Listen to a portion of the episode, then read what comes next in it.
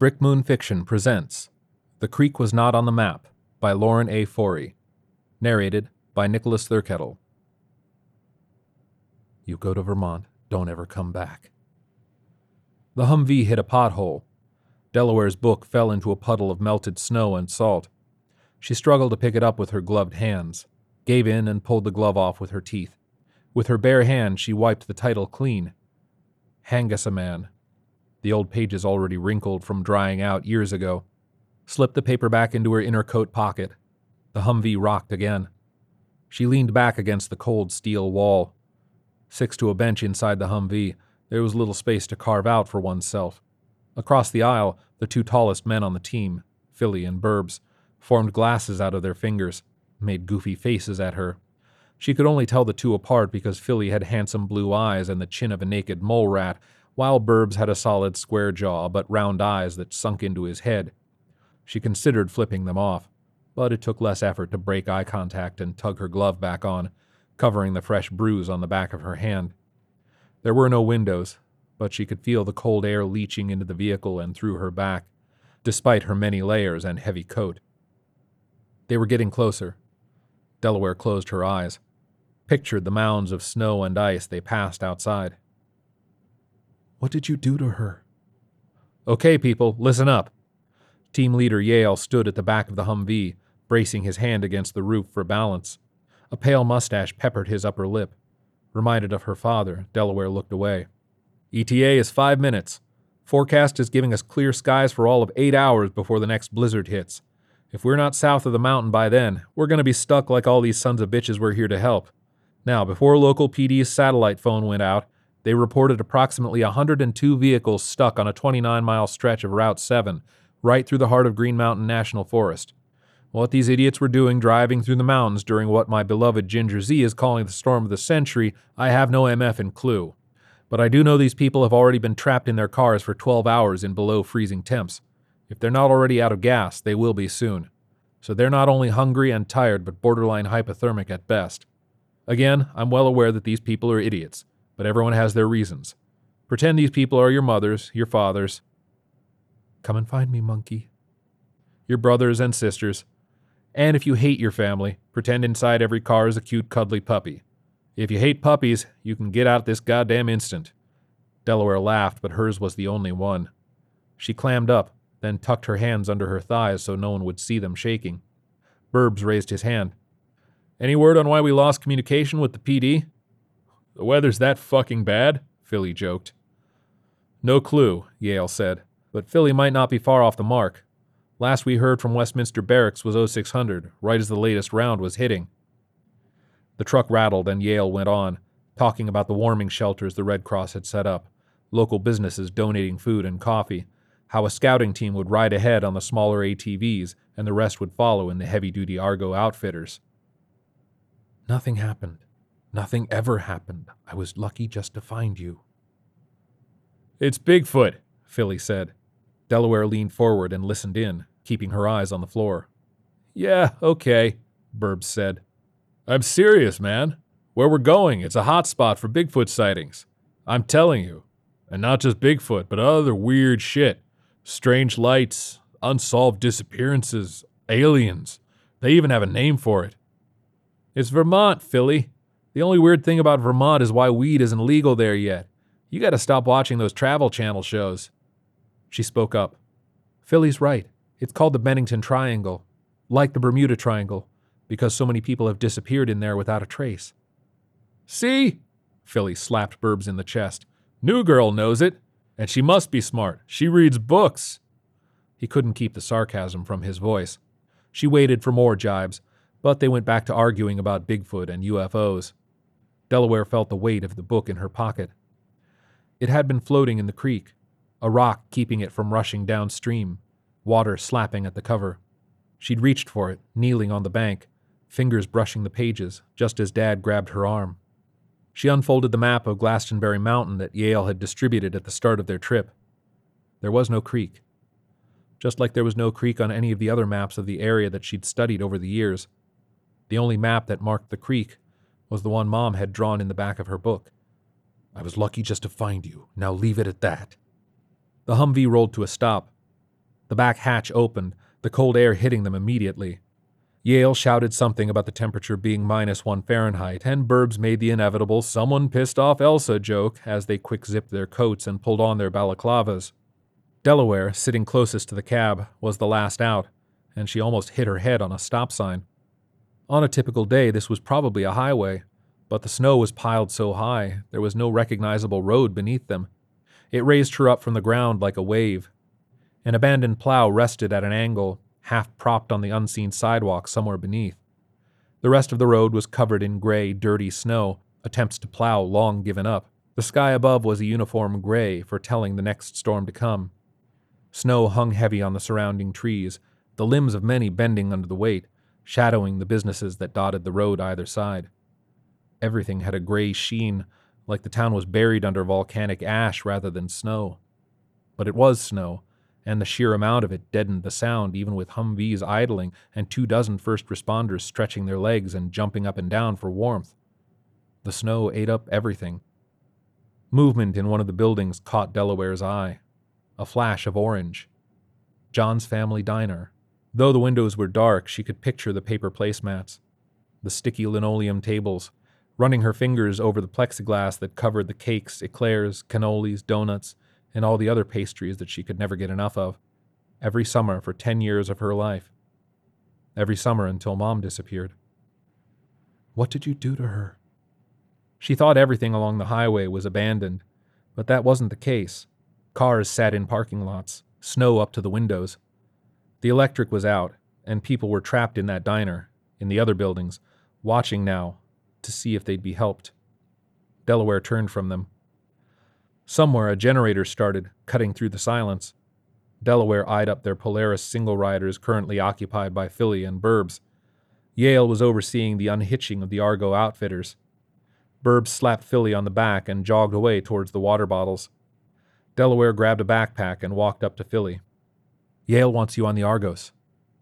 What? Seriously? Why? He doesn't explain himself to me. You want to know? Go ask him. Philly stomped off, departing just as Burbs returned. What's all that about? he asked. Change of plan. Let's go. She hopped on the ATV and rode on, leaving the diner behind. The claustrophobia of the Humvee ride north eased away in the freedom of the wide open space, transformed into another kind of fear. The tarmac that formed Route 7 was somewhere beneath them under feet of snow. Even with the balaclava, the brisk wind chilled her face. Her nose ran, the mucus freezing on her upper lip. She could hear nothing over the ATV, but knew if it were switched off, there would be nothing to hear. Smelled nothing but cold air. Trees passed in a blur. Hide and seek time, monkey. We're going to hide together. Let's hide together. It looked both familiar and unfamiliar, a place from a dream. She had never seen it in the snow. You won't find her out there because there's nothing to find. Can't you understand that? She missed Burbs's first signal, gliding about 15 yards ahead and having to turn back. He was already dismounting and brushing snow away from the car, which, if it hadn't been red, wouldn't have been spotted. Only the roof and the tops of the windows were visible. According to Yale, about three feet of snow had fallen in the area, but this car seemed to have slipped another half foot into the embankment, Delaware helped Burbs shift the snow from one side of the car, unsure if it was the driver's or passenger's side. With each handful, she braced herself for what she might see inside. They could see the steering wheel, the dashboard, the gear shift. Delaware glimpsed a lifeless shade of tan. What did you do to her? It was a briefcase. Just a briefcase. They cleared the rest of the windows. The car was empty. She cupped her hands over the back windows. There's a car seat back there, she said, and a diaper bag. The back passenger door is open, Burbs replied. Snowed shut, but not latched. You think they left the car? In this? Maybe another car came to help them when they went off the road. Or, he glanced at the empty forest around them. Delaware started to look for tracks, then realized she was an idiot. The storm would have erased them hours ago. Let's keep moving, Burbs said. According to her watch, it was just after 12:30 p.m but the sky seemed to darken as they continued north. She drove slower than before, keeping an eye out for someone wandering the woods with a child in their arms, or for a child alone, lost and confused. but there was nothing but snow. Snow and trees and cloud. Stop asking. Just stop. I can't. Come and find me, monkey. Five miles later, they crested the top of a hill. She stopped, and so did Burbs, stunned by the sight below. Delaware had been expecting a traffic jam, cars resting on a slippery, snow covered road, unable to travel safely any further, something close to what she'd seen on TV. But the road below them looked like a child had buried toy cars in a sandbox. The roofs of dozens of cars poked out from the snow at all angles, went on for as far as they could see. Miles. Even beyond the jackknifed tractor trailer that blocked both sides of the buried highway, there were more cars. And even though she couldn't see them, there were people in those cars. People expecting her help. I'll take the left, Burbs said. You take the right. Without hesitation, he drove down the hill, heading straight for the nearest car. You can't do that. The face of Delaware's friend had changed when she realized Delaware was serious. You don't understand. Go some other time. My dad won't let me. He can't know. That's your problem, not mine. This is a fucking national emergency, not a ski trip. As she drove between the cars, the sound of her engine stirred the trapped occupants. Taps on the half covered glass, calls for help. Like a rising chorus, the noise grew as people realized help had arrived. So many people asking for help, she didn't know where to go. She lost sight of Burbs and skirted the outside edge of the traffic. Faces bundled in hats and scarves appeared at the windows, waving. I found you. Oh, God, I found you, sweetheart. Where's Mommy? Where did Mommy go? A body lay in her path. She turned sharply to the left and skidded to a stop, spraying the man with snow. Her engine hummed. The man didn't move. He was face down in a black puffer jacket, black gloves, no hat.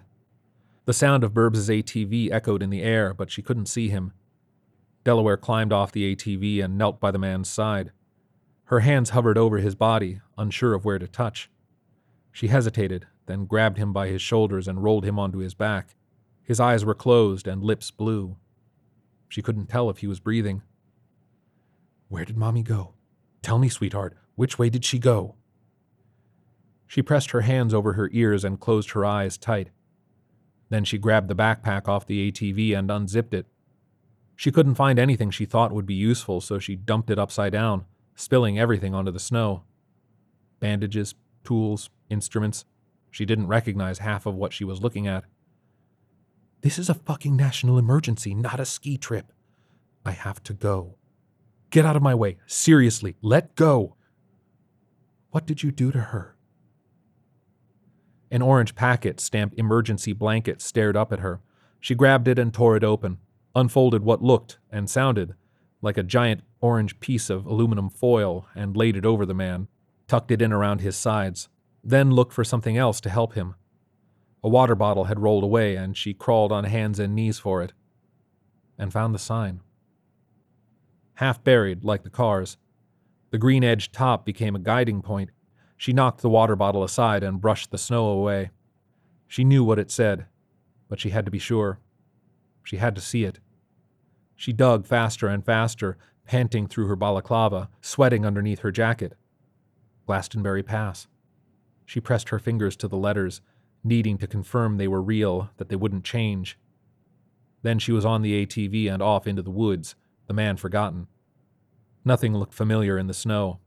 It hid all of the landmarks she'd known as a child the rocks, the bushes. Every tree looked exactly the same. She thought she'd know where she was going, but she didn't. She thought there would be some sort of trail, but there wasn't. She kept driving straight, and it was like she was ten years old again, being dragged by the hand. Back then, her journey had ended at the Glastonbury Pass sign. She tried to trace the path backwards in her mind, but there were only glimpses of memory. A branch catching her in the face, skinning her knee on a rock as she fell. Her father's hand in hers, sweating, persistent, as he yanked her up and they continued on, the wet book in the other, dripping onto her leg. The last sign of her mom. The ink on the hand drawn map running. A flash of orange on her right, the color of Mom's t shirt. She braked so hard she almost flew off the ATV. She looked but did not see it again. Only gray, only white. But she turned the ATV to the right and drove in the direction it had been. Don't let him know where we are, monkey.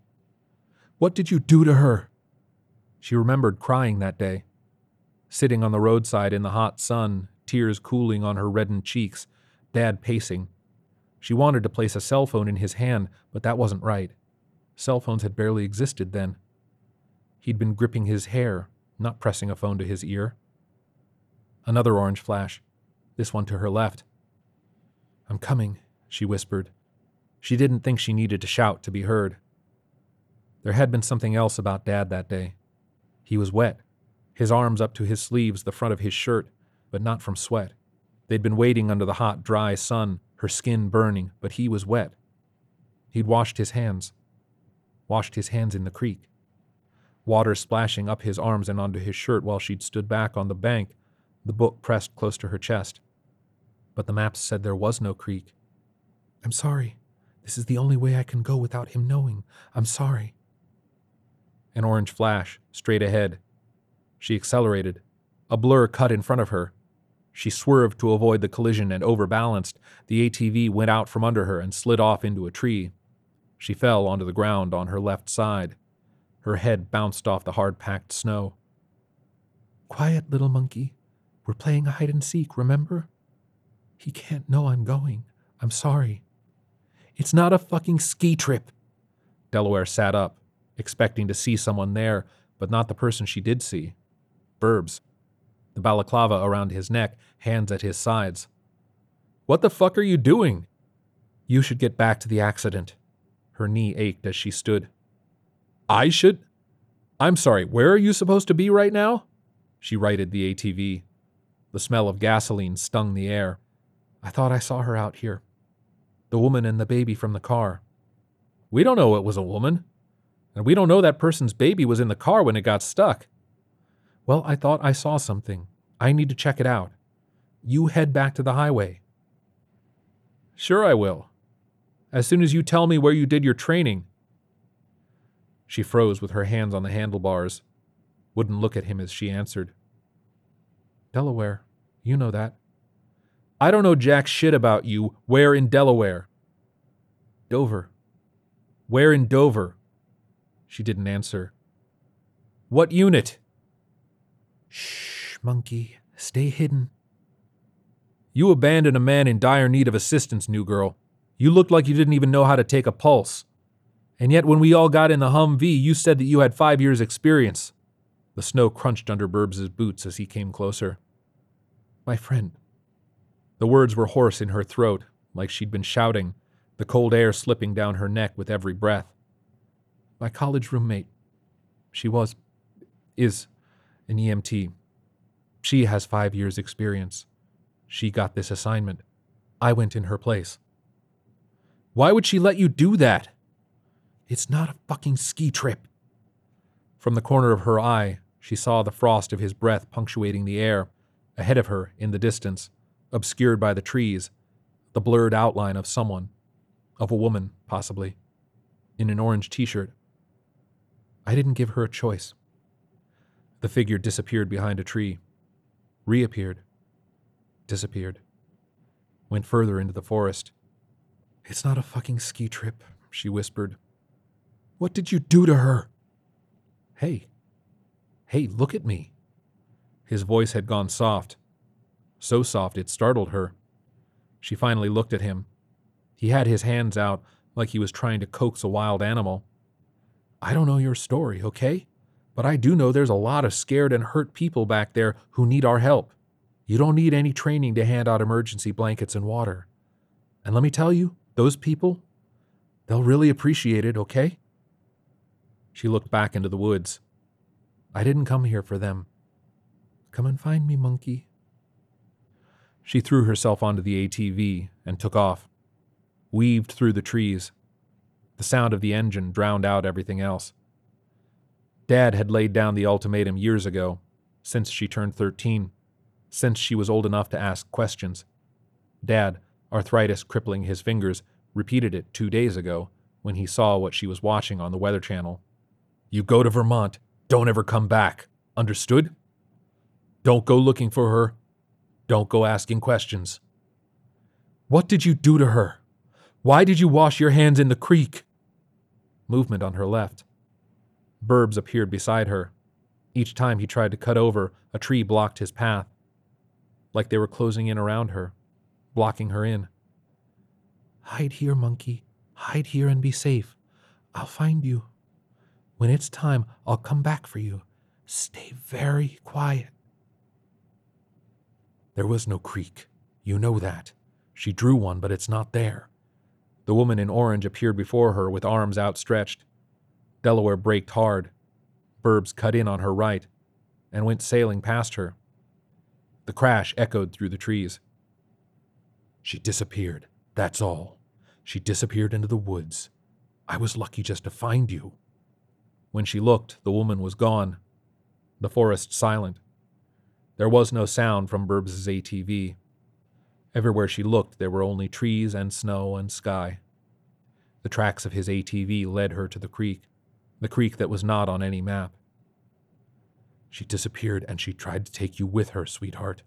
If you go to Vermont, you won't ever come back. Burbs's ATV was upside down on the frozen creek. Unlike most memories of things from her childhood, the creek was bigger than she remembered, deeper, winding its way through the forest like a vein. The ATV had punctured a hole in the ice. The water flowed beneath. She did not see Burbs. She left her ATV on the bank and scooted carefully down to the water's edge. For a moment, she thought she saw something under the ice a hand, a face. Then it was gone downstream, carried away beneath the ice. She did not see Burbs anywhere. Come and find me, monkey. I'm here. Come and find me. She pressed a hand against the book hidden in her pocket, her mother's book, remounted the ATV, and continued into the forest. Lauren A. Forry was brought up in the woods of Bucks County, Pennsylvania, where her FBI agent father and book loving mother raised her on a diet of The X Files and R.L. Stine. Her debut novel, Abigail Hall, a Gothic horror, is available now from Black and White Publishing UK and Skyhorse Publishing US. Her short stories have appeared in multiple anthologies, including The X Files, Secret Agendas. She currently resides somewhere in the woods. This has been a production of the Brick Moon Fiction podcast. If you like what you hear, please give us a review on Apple Podcasts as it helps us find a bigger audience.